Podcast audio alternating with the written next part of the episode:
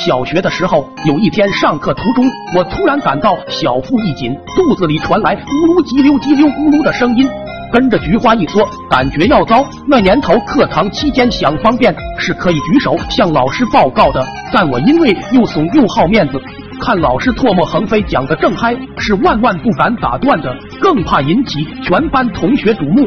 只好坐在凳子上，不停的用摩擦力转圈圈，想借此阻止闸门开放。这真不是因为我意志力脆弱，实在是生理需求战胜了心理要强。不知道你们是不是跟我一样，大的之前总是先会来鼓小的。所以，当一股热流温暖了大腿的时候，我就知道它来了，它就要来了。此时，我所有的精力都在控制括约肌的收缩，意识逐渐开始模糊。朦胧间，耳边突然传来同学们的打闹声，原来是放学了。我这精神一松，扑哧扑哧的全拉在了棉裤里。等大家都走后，只剩我一人，才磨蹭着往家走。走路的时候腿不敢打弯，一打弯接触面就会增加前湿后黏的感觉，那叫一个酸爽。一路磨磨蹭蹭，直到寒风把前后两片都冻成冰坨了，我才开始往家跑。一到家，我还没来得及跟老妈说，就被他们拉扯着出了家门，边走边埋怨我咋回来这么晚。二大爷家说今天得了新奇玩意，让我们晚上去吃。到了后，二大爷赶忙让我们上炕。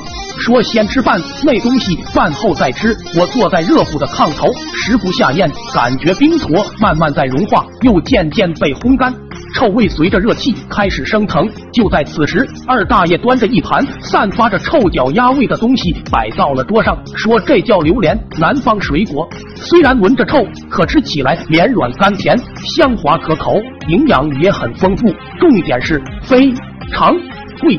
此时，空气中酱香与榴莲的臭味交织混合，缠绵不休。爹说这味挺上头啊，有点莫名熟悉的感觉。他俩本因太臭不想尝试的，但一听说很贵，又觉得可以试着吃一下看看，可一试就停不下口了。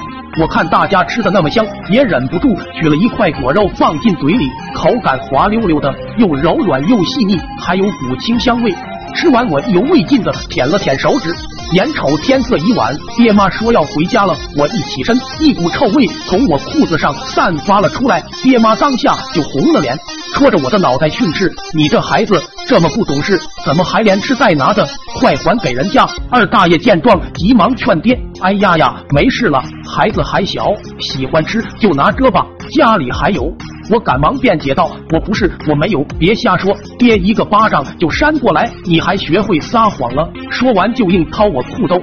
要说兜里什么都没有也不对，因为湿裤子又被炕烘一晚，所以爹掏出了一大把酱干。他们面面相觑了好久，最后还是我打破了宁静。二二二，今天课堂因为太怂就拉裤子里，这怪我喽。